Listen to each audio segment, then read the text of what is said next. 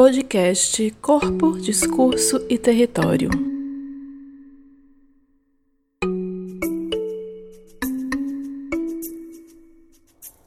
Olá, tudo bem? Eu sou Gabriela Leandro, também conhecida como Gaia, professora da Faculdade de Arquitetura da UFBA, e esse é o podcast do grupo de estudos Corpo, Discurso e Território. Chegamos hoje ao nosso 10º episódio de um projeto que começa dia 14 de março, já no contexto de isolamento social, e de lá para cá temos tentado trazer com alguma regularidade temas, assuntos, pesquisas, convidados que possam contribuir para as discussões sobre cidade, racialidade, interseccionalidade, como é que essas questões atravessam a experiência urbana e, sobretudo, não deixar de pautar as questões relacionadas a um racismo que incide sobre nossa sociedade, sobre nossa cidade, sobre os nossos espaços de produção acadêmica, sobre nossas epistemologias e sobre o nosso cotidiano. Essa semana acompanhamos várias movimentações decorrentes dos assassinatos nos Estados Unidos e dos assassinatos no Brasil, assassinatos de pessoas negras, jovens negros, e que não é uma exceção, não é um caso atípico, é simplesmente a reincidência de um processo histórico que se atualiza nos diferentes momentos. Acompanhamos também essa movimentação em torno do silenciamento, né, das redes, do silenciamento de alguns canais de comunicação, como protesto em relação a esses assassinatos, ou ao racismo, né, a tela preta como símbolo desse protesto coletivo. Ao mesmo tempo, seguimos pensando que se tanta gente é antirracista nesse país ou nesse mundo, como é que o racismo ainda é um dado? Como é que o racismo ainda é um fato experienciado cotidianamente pelas pessoas negras?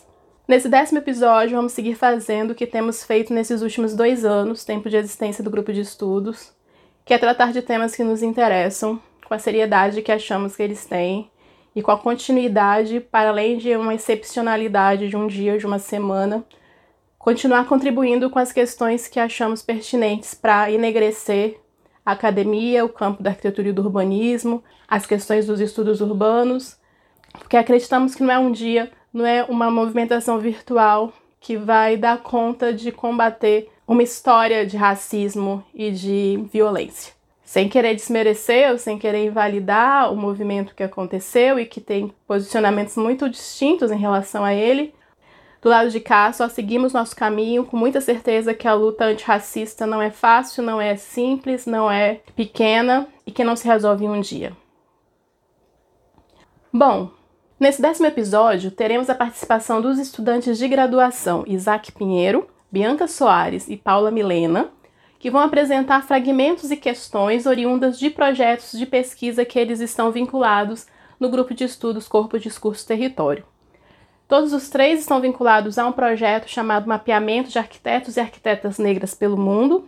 É um projeto que tem início há 2 anos atrás e ele surge da percepção da ausência nos espaços de formação, sobretudo na sala de aula, de referências de arquitetos e arquitetas negras, tanto no campo das práticas projetuais, quanto nas referências bibliográficas, que não é uma percepção exatamente nova, mas eu queria muito deixar marcado que, a partir da implementação das cotas raciais, das ações afirmativas, o curso de arquitetura, que é um curso tradicionalmente branco, que é um curso tradicionalmente que recebe alunos das classes médias e médias altas, começa a ter um ambiente acadêmico muito mais plural.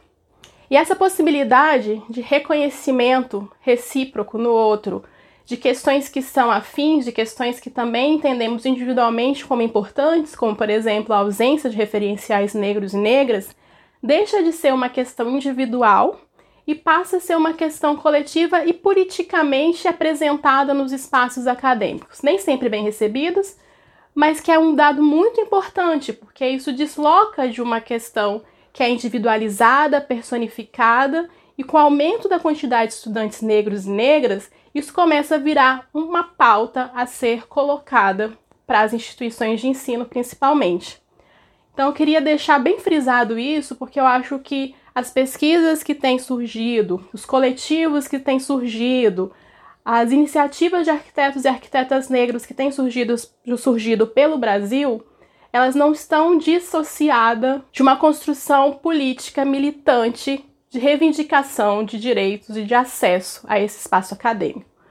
Então, eu acho que esse é um dado muito importante para a gente não perder de vista nesse momento, né? E aí a gente vai destacar ao longo das falas outros grupos e coletivos que têm se empenhado para construir uma discussão racializada dentro do campo da arquitetura e do urbanismo, mas achamos importante frisar isso, né? Frisar que esse processo que estamos vivenciando agora na academia, ele é um processo oriundo de uma luta de um movimento negro, por inserção, pelo acesso aos espaços acadêmicos e acesso, inclusive, àqueles espaços que tradicionalmente não estávamos dentro, como o caso do curso de Arquitetura e do Urbanismo.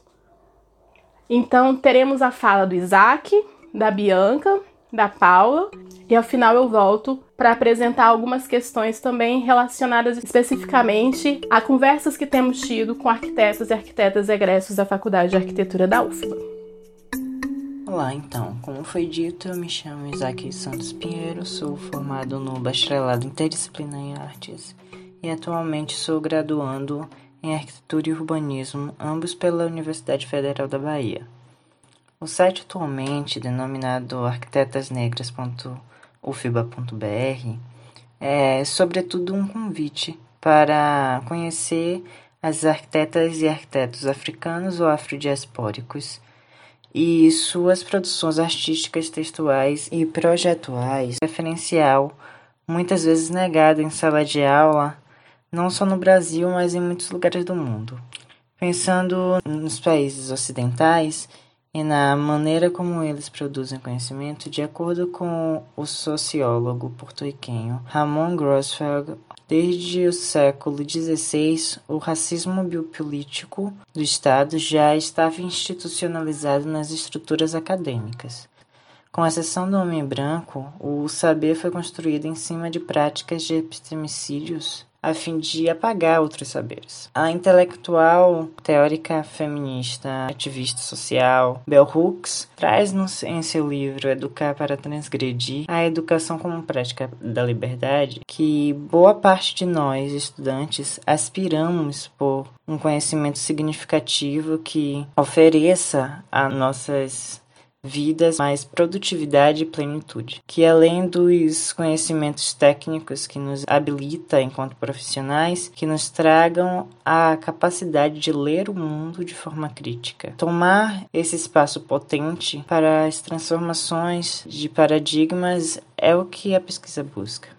Foi adotado um método de heteroclassificação para a escolha dessas arquitetas e arquitetos pesquisados, assumindo a limitação do método, o qual leva em consideração características fenotípicas que às vezes não refletem o conjunto de valores étnico-raciais a que pertence o indivíduo e o método de autoclassificação, quando existe a possibilidade. A dimensão de racialização e do racismo foram acessadas a partir da ótica das biografias desses profissionais, cujas narrativas possibilitam reflexões acerca de ser negra e negro e arquiteto e arquiteta. Em diferentes partes do mundo, em diferentes épocas e contextos, buscando assim se distanciar de histórias únicas de generalistas.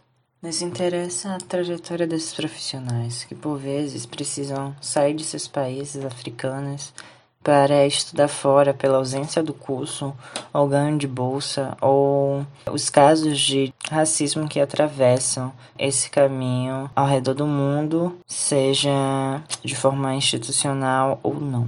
Como o caso de Christian Beninama, que deixou seu país Ruanda e viajou pela primeira vez em 2002 com destino a Xangai, na China, onde estudou na Universidade de Tojim como bolsista, atrás do seu sonho de infância, né, de ser arquiteto, já que não existia a faculdade de arquitetura em Ruanda na época, como mesmo fala na apresentação do TED Talks Tanzânia de 2017.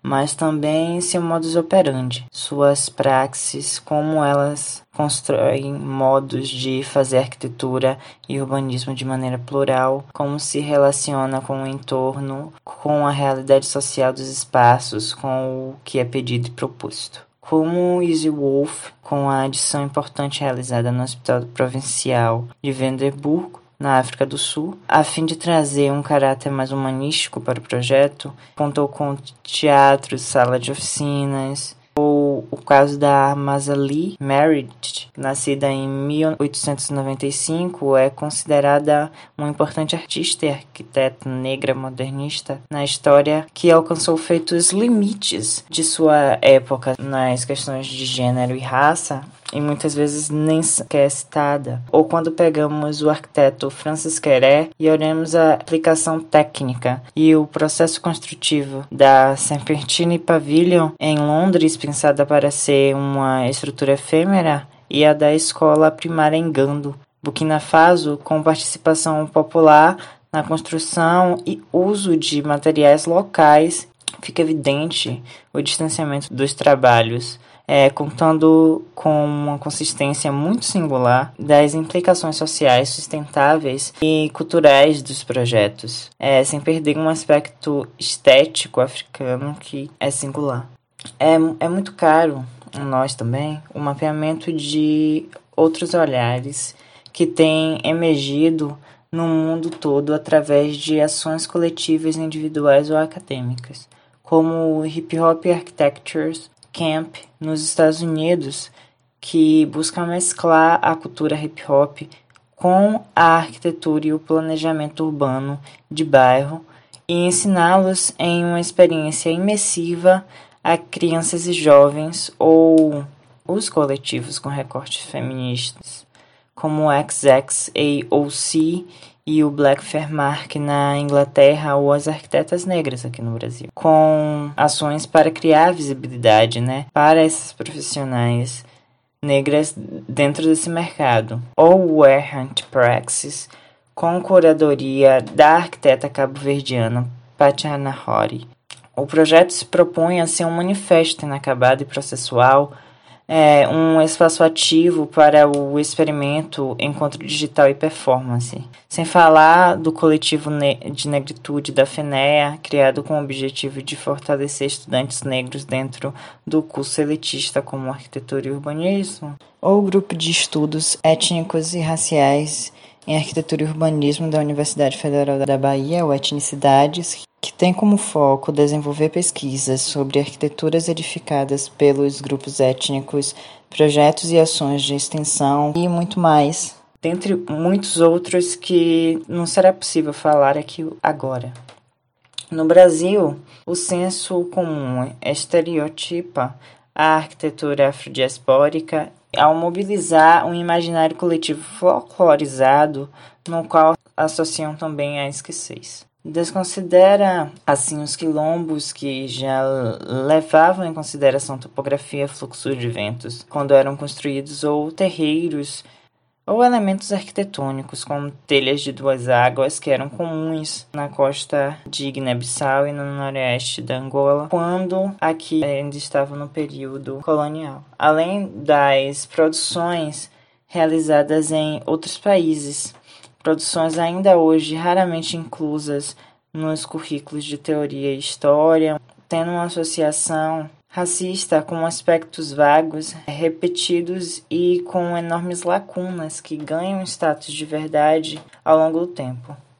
Em tempos que falamos em sustentabilidade, a arquitetura vernacular africana traz técnicas que não podem ser ignoradas no caminho por outras formas de produzir arquitetura, como a técnica da mescla de adobe e madeira realizada na mesquita de Tijené. A construção do saber já aqui abordado, além das dificuldades impostas na época da escravidão, ou pós-abolição, sem reparação histórica, mostra grande influência a esse pensamento que não ficou só no âmbito da arquitetura. A pesquisa me permitiu, em 2019, ir para a cidade de Nova York para a 5ª edição do evento internacional Black Portraitures, que foi sediado na New York University, e assim fui. apresentar sobre as ideias, inquietações e levantamentos realizados não só por mim, mas pelos outros estudantes que contribuíram com a pesquisa. O deslocamento de um jovem negro e morador de comunidade para uma cidade símbolo do poder é potente quando pensamos na variação de posição do corpo e sujeito em dado intervalo de tempo em um deslocamento espontâneo. Fala sobre a liberdade de um descendente de pessoas que passaram pela traumática migração forçada em navios negreiros, ou seja, é ancestral. A troca interdisciplinar ao qual se propõe Black Portraitures é enriquecedora por si só. A possibilidade de ver que nossos pares raciais de vários lugares do mundo estão produzindo e tensionando a academia e o seu racismo institucional faz os meus olhos soltarem. Queremos outras formas de praxis, saber, troca e construção de conhecimento com colaboração mútua e fora de padrões eurocêntricos.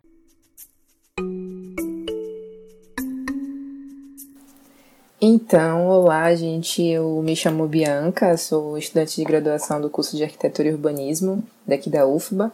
Atualmente eu sou pesquisadora voluntária do programa Sankofa. A minha entrada no programa ela foi em 2018 como bolsista e o título do nosso projeto é A Presença Negra no Curso de Arquitetura e Urbanismo. E esse projeto ele tem 2 planos de trabalho. O primeiro deles é o Mapeamento de Arquitetas e Arquitetos Negros pelo Mundo. E o nosso segundo plano de trabalho é a Trajetória de Arquitetas e Arquitetos Negros Egressos da FAUFBA, daqui da nossa Faculdade de Arquitetura. Então, o mapeamento ele visa trazer para o debate do campo da arquitetura e do urbanismo, a presença e a produção de arquitetas e arquitetos de diferentes nacionalidades. Então, o nosso colega Isaac, ele parte de uma perspectiva, de um eixo, e o meu eixo, ele se estrutura na América do Sul. Então, com isso, a gente pretende entender os caminhos percorridos por esses profissionais, pelos profissionais de arquitetura e urbanismo, para acessar a formação. E além disso, além do acesso à formação, a posterior inserção desse arquiteto, dessa arquiteta, ao mercado de trabalho e a participação nos espaços, nos conselhos, nos órgãos que representam essa classe. Então, o objetivo é que sejam levantadas questões desde a origem desse profissional, ao local de formação, à área de atuação, contribuindo para a construção de uma maior representatividade frente ao campo. Então, nesse primeiro momento, a gente se debruçou a entender a América do Sul de uma forma mais ampliada, para que a partir daí a gente seguisse a análise de cada país, entendendo os processos de colonização, as relações com o Mar do Pacífico, o Mar do Caribe, o Atlântico, as possíveis relações fronteiriças, além dos dados censitários, que foram importantes, são importantes para que servissem de suporte para entender a conformação desses territórios.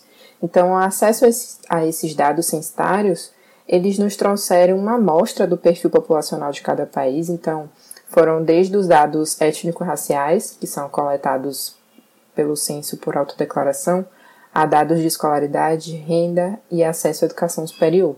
Então, as informações sobre o censo, coletadas no quesito etnia, por exemplo, elas nos trazem uma dinâmica populacional na qual boa parte da América do Sul ela tem uma alta concentração de povos indígenas, principalmente ali nas regiões próximas à Amazônia e na região denominada como América Andina, que é a região ali que pega boa parte da Cordilheira dos Andes. Então, os países que compõem essa região são Bolívia, Colômbia, Chile, Equador, Peru e Venezuela. E esses países eles correspondem a uma extensão territorial de aproximadamente 5,3 milhões de quilômetros quadrados. E a maioria dessa população, em torno de 70%, ela é composta por ameríndios ou mestiços. Então, ainda tratando da Colômbia, do Equador e do Peru, mais especificamente, porque são áreas banhadas pelo Oceano Pacífico, além de possuir grande concentração de ameríndios, a gente não pode deixar de citar que foram áreas que receberam um significativo contingente de africanos, e que apesar deles não se configurarem como população majoritária em números comparativos, eles se concentram em números consideráveis, principalmente próximos ao litoral, e além de se concentrar no litoral, eles também se concentram nos centros urbanos, e eles são comumente invisibilizados. Então, apesar dos números significativos, é importante a gente citar que a luta pelo direito ao reconhecimento do contingente populacional pelos órgãos oficiais, os órgãos censitários, ela é extremamente recente. A garantia do quesito raça, cor e etnia nesses censos nacionais é uma batalha travada por organizações negras. Então, organizações como a Ouro Negro e a Associação de Afrodescendentes Lubanga, por exemplo, no Chile, são uma das referências que atuam em duas frentes pelo reconhecimento da etnicidade. Então, a primeira frente ela é movida por uma frente política, onde requisitou-se a inserção da variável afrodescendente no censo demográfico, a fim de quantificar essa população negra no país, que até então era indeterminada. Já a segunda frente é a frente cultural, na qual desenvolve-se novos produtos pelo resgate dos antigos costumes afrochilenos. Então, o trabalho dessas organizações foi finalmente recompensado apenas em abril de 2019, com a promulgação da lei, a Lei 21.151, é uma lei que concede reconhecimento legal a essa população, e o regulamento ele contempla a inclusão dessa população no censo, e ele determina que as escolas ensinem, a partir de então, a história, a língua e a cultura dos afrochilenos.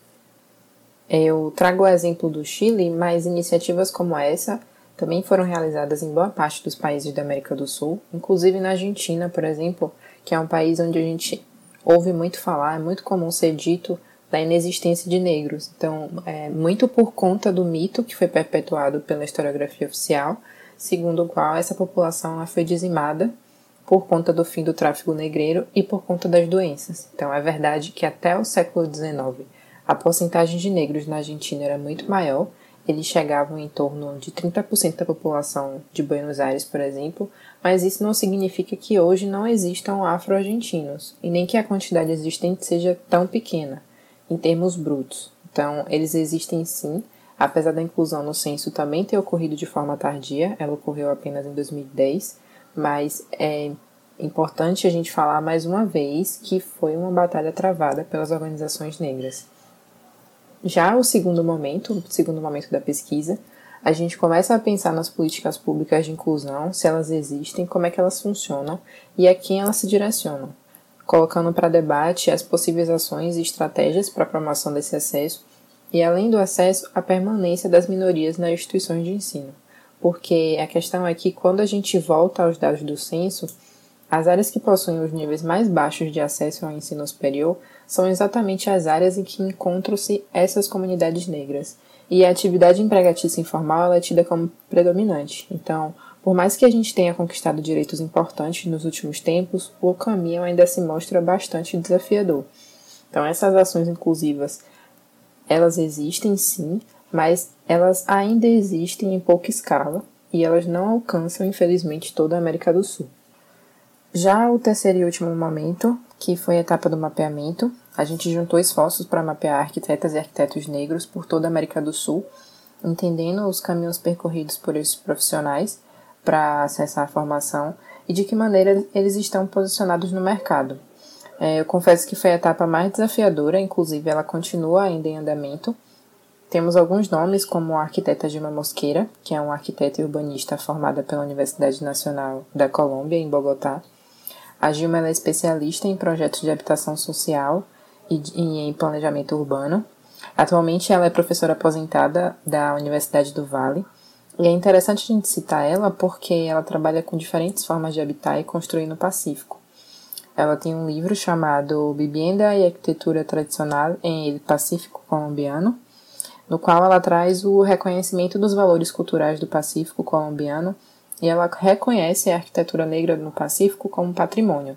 Então, ela traz uma síntese dos estudos e das observações de campo, e além dos projetos realizados nesses locais.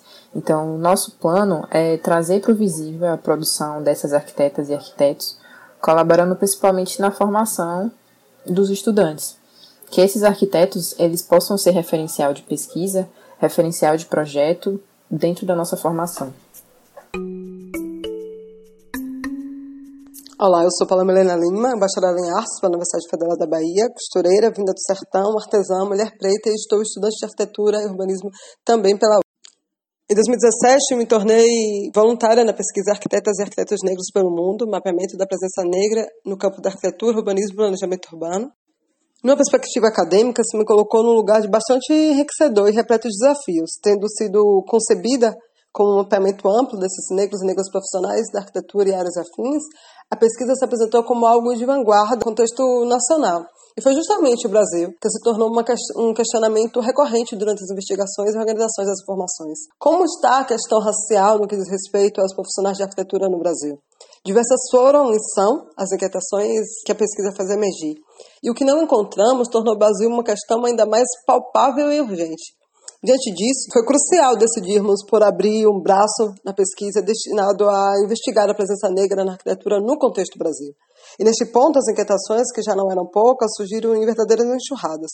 Por onde começar? Quais informações elencar para nortear a pesquisa? Como inserir isso no site? E aqui acho válido salientar que o site é o principal veículo de disponibilização das informações que têm sido acumuladas e sistematizadas ao longo da pesquisa. Mas voltando à questão do Brasil, começamos a amadurecer a decisão de trazer o recorte do Brasil como uma das frentes de trabalho e esbarramos justamente no que eu falei antes, nas ausências. Esbarramos na não existência de informações de cunho étnico-racial nos registros dos arquitetos e arquitetas junto ao Conselho de Arquitetura e Urbanismo, o CAU, por exemplo. Em paralelo, nos inquietava o fluxo de informações que costumam fluir vindo do Sudeste para as demais partes do país, reforçando o lugar de maior evidência e valoração que estes estados do Sudeste recebem em detrimento das outras regiões do Brasil. Então decidimos tornar como ponto de partida a nossa própria casa. Tornaríamos a Faculdade de Arquitetura da UFBA como uma centralidade e início das nossas investigações, tendo como uma das motivações a tentativa de deslocar o fluxo da informação, invertendo a lógica do Sudeste como centro e transformando a Bahia, o Nordeste, no campo fecundo de informações tão necessárias e ao mesmo tempo tão ausentes. Agora, como faríamos isso, né? Como conseguiríamos as informações raciais dos arquitetos e arquitetas negros baianos? O fato de que era necessário encontrar uma metodologia que pudesse dar conta de mais que lidar com informações, de dar com essas ausências e essas lacunas, era o principal a ser observado. Entrevistas? Por que não? O que mais poderia ser tão promissor? E assim decidimos entrevistar negros e negras profissionais de arquitetura que se formaram na Universidade Federal da Bahia, e o trabalho começou.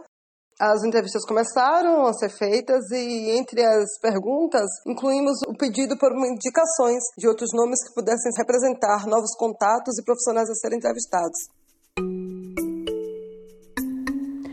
A pesquisa com arquitetos e arquitetas negras egressas da UFBA, que a Paula introduziu, é uma pesquisa que tem sido muito cara para a gente e muito caro também em relação ao que tipo de informação ela tem produzido, né? Então, a gente entrevistou arquitetos e arquitetas de diferentes gerações, né? Não temos uma pesquisa muito extensa, temos aproximadamente 15 arquitetos e arquitetas entrevistados, para assegurar, inclusive, a densidade dessas conversas.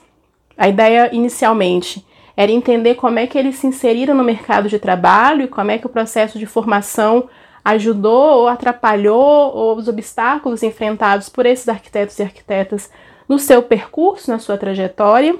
Mas acabamos percebendo que as questões que eles traziam, né, que eles e elas traziam, eram questões de uma densidade muito significativa, para pensarmos tanto o espaço de formação, como pensarmos também o espaço da prática profissional. Então, o que era inicialmente um mapeamento de onde estão, o que estão produzindo, passou, a partir das conversas, a integrar um conjunto de questões muito mais sérias, das quais não vamos especificar falas ou nomes de entrevistados, mas eu vou apresentar algumas questões que esse conjunto de falas tem nos propiciado refletir sobre.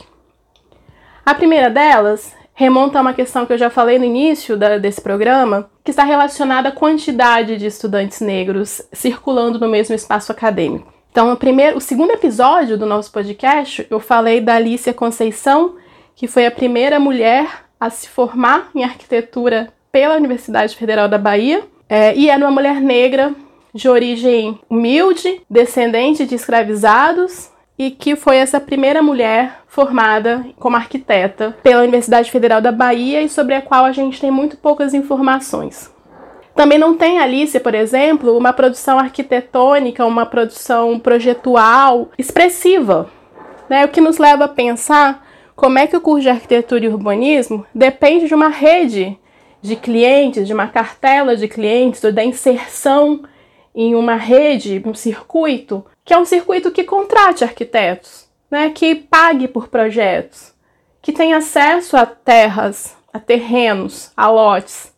E se a gente pensa da perspectiva racializada histórica, Se a gente tem lá em 1850, tal lei de terras, que proíbe o acesso à terra a não ser por relações monetarizadas, a gente sabe que historicamente os negros e negras não vão ser os proprietários de terra, não vão ser os grandes donos de terrenos pelas cidades.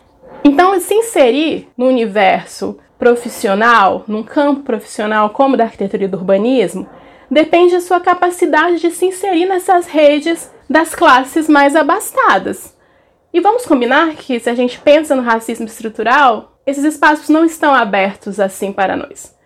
Tem, obviamente, um discurso em relação a uma tal meritocracia, né? Tem um discurso em relação a um esforço individual ou a qualidade profissional, mas vamos combinar, se a gente olha todos os arquitetos e arquitetas brancas que existem em todos os escritórios, impossível que todos eles sejam essa excelência de profissionais e os negros e negras sejam essa escória profissional. Tem uma conta que não fecha.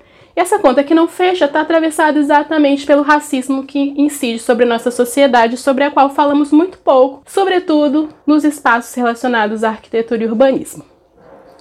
Então, nas conversas que tivemos com os arquitetos e arquitetas egressos da FAUFBA, percebemos distintas percepções também em relação a esse espaço acadêmico. Eu acho que se a gente pega os arquitetos e arquitetas formados há mais tempo, é mais perceptível esse discurso da qualificação profissional e de um ingresso na universidade a partir de um mérito, pela sua formação distinta.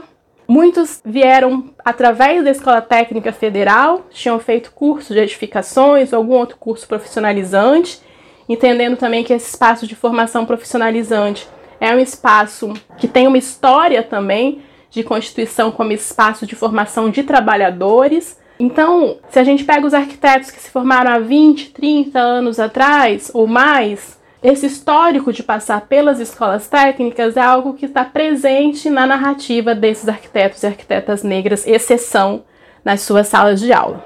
Quando a gente chega mais perto para os arquitetos que entraram a partir das políticas de cotas, ou mesmo sem as políticas de cotas, mas já com esse debate instaurado, a gente tem uma discussão onde a questão racial passa a ocupar um lugar nessa leitura do espaço acadêmico, que é distinta, né? que já são arquitetos e arquitetas que estão no espaço acadêmico, não só percebendo como os outros obviamente percebiam-se também como exceções, mas com essa discussão posta, ainda que na faculdade de arquitetura, essa discussão era praticamente nula.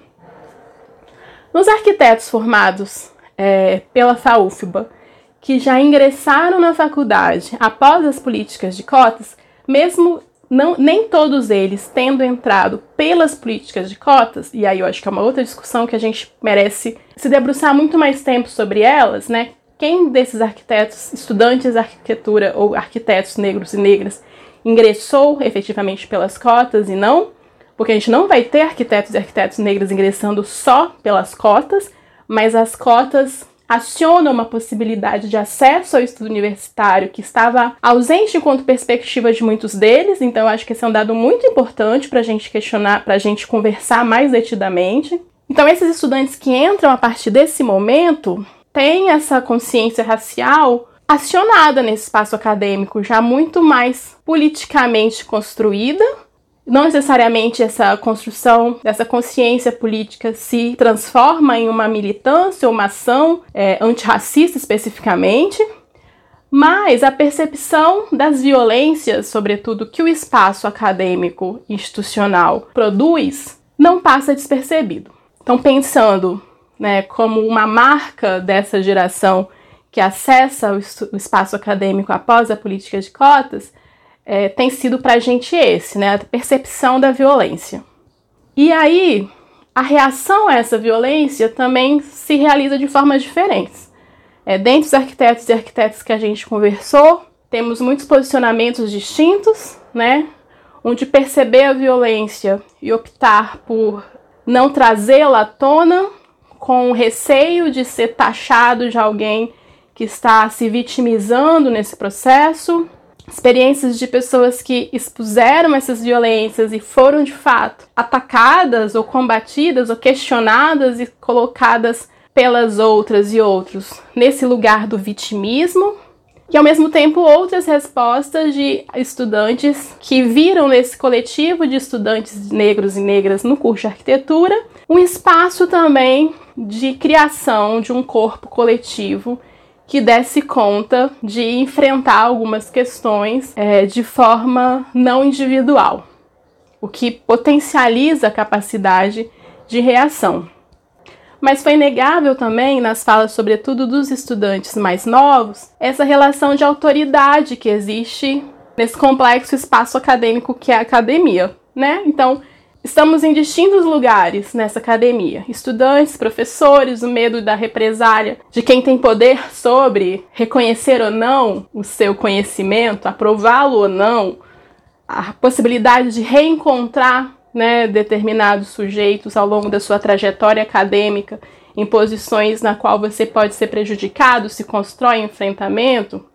Ao mesmo tempo também temos relatos de recepções positivas desse outro lado. Não são tão intensos quanto os relatos de dificuldade nesse trato, mas temos também relatos de possibilidades de diálogo e de uma recepção dessas questões por pessoas mais sensíveis ou mais politicamente informada sobre o que se passa nesse espaço institucional que agora parece como o lugar construído como espaço de confronto por esses sujeitos que entraram na academia e antes não estavam. O que discutimos é que não, esse espaço não tinha um confronto exatamente porque não estavam presentes esses sujeitos que historicamente estiveram ausentes dos espaços acadêmicos institucionais, sobretudo no campo da arquitetura e do urbanismo.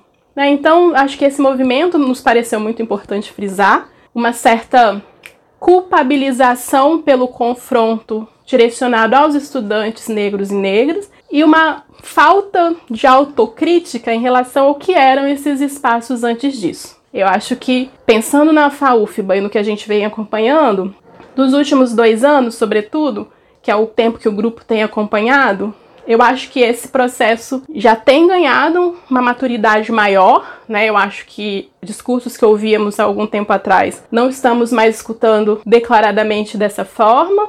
Uma grande questão que está posta é, então, como construiremos um ambiente acadêmico que encare de frente as questões do racismo estrutural postos na nossa sociedade, encare de frente esse espaço da produção acadêmica também, que historicamente foi um espaço embranquecido, entendendo também e chamando a responsabilidade aos órgãos de classe, que construam lentes racializadas para ler o seu próprio campo e entender como ele foi constituído, porque o que a gente percebeu é que o ingresso no mercado profissional por esses arquitetos ele invariavelmente vai ser atravessado por todas essas questões que já estavam presentes no ambiente acadêmico com uma perversidade ainda maior, né? Porque temos uma questão de como sobrevivemos sendo arquitetos e arquitetas negros e negras nesse mercado. Então, percebemos muitos arquitetos e arquitetas negras deixando de exercer sua profissão, alguns conseguindo exercer sua profissão de uma forma voluntária ou em trabalhos paralelo a outras atividades profissionais às quais se dedicam.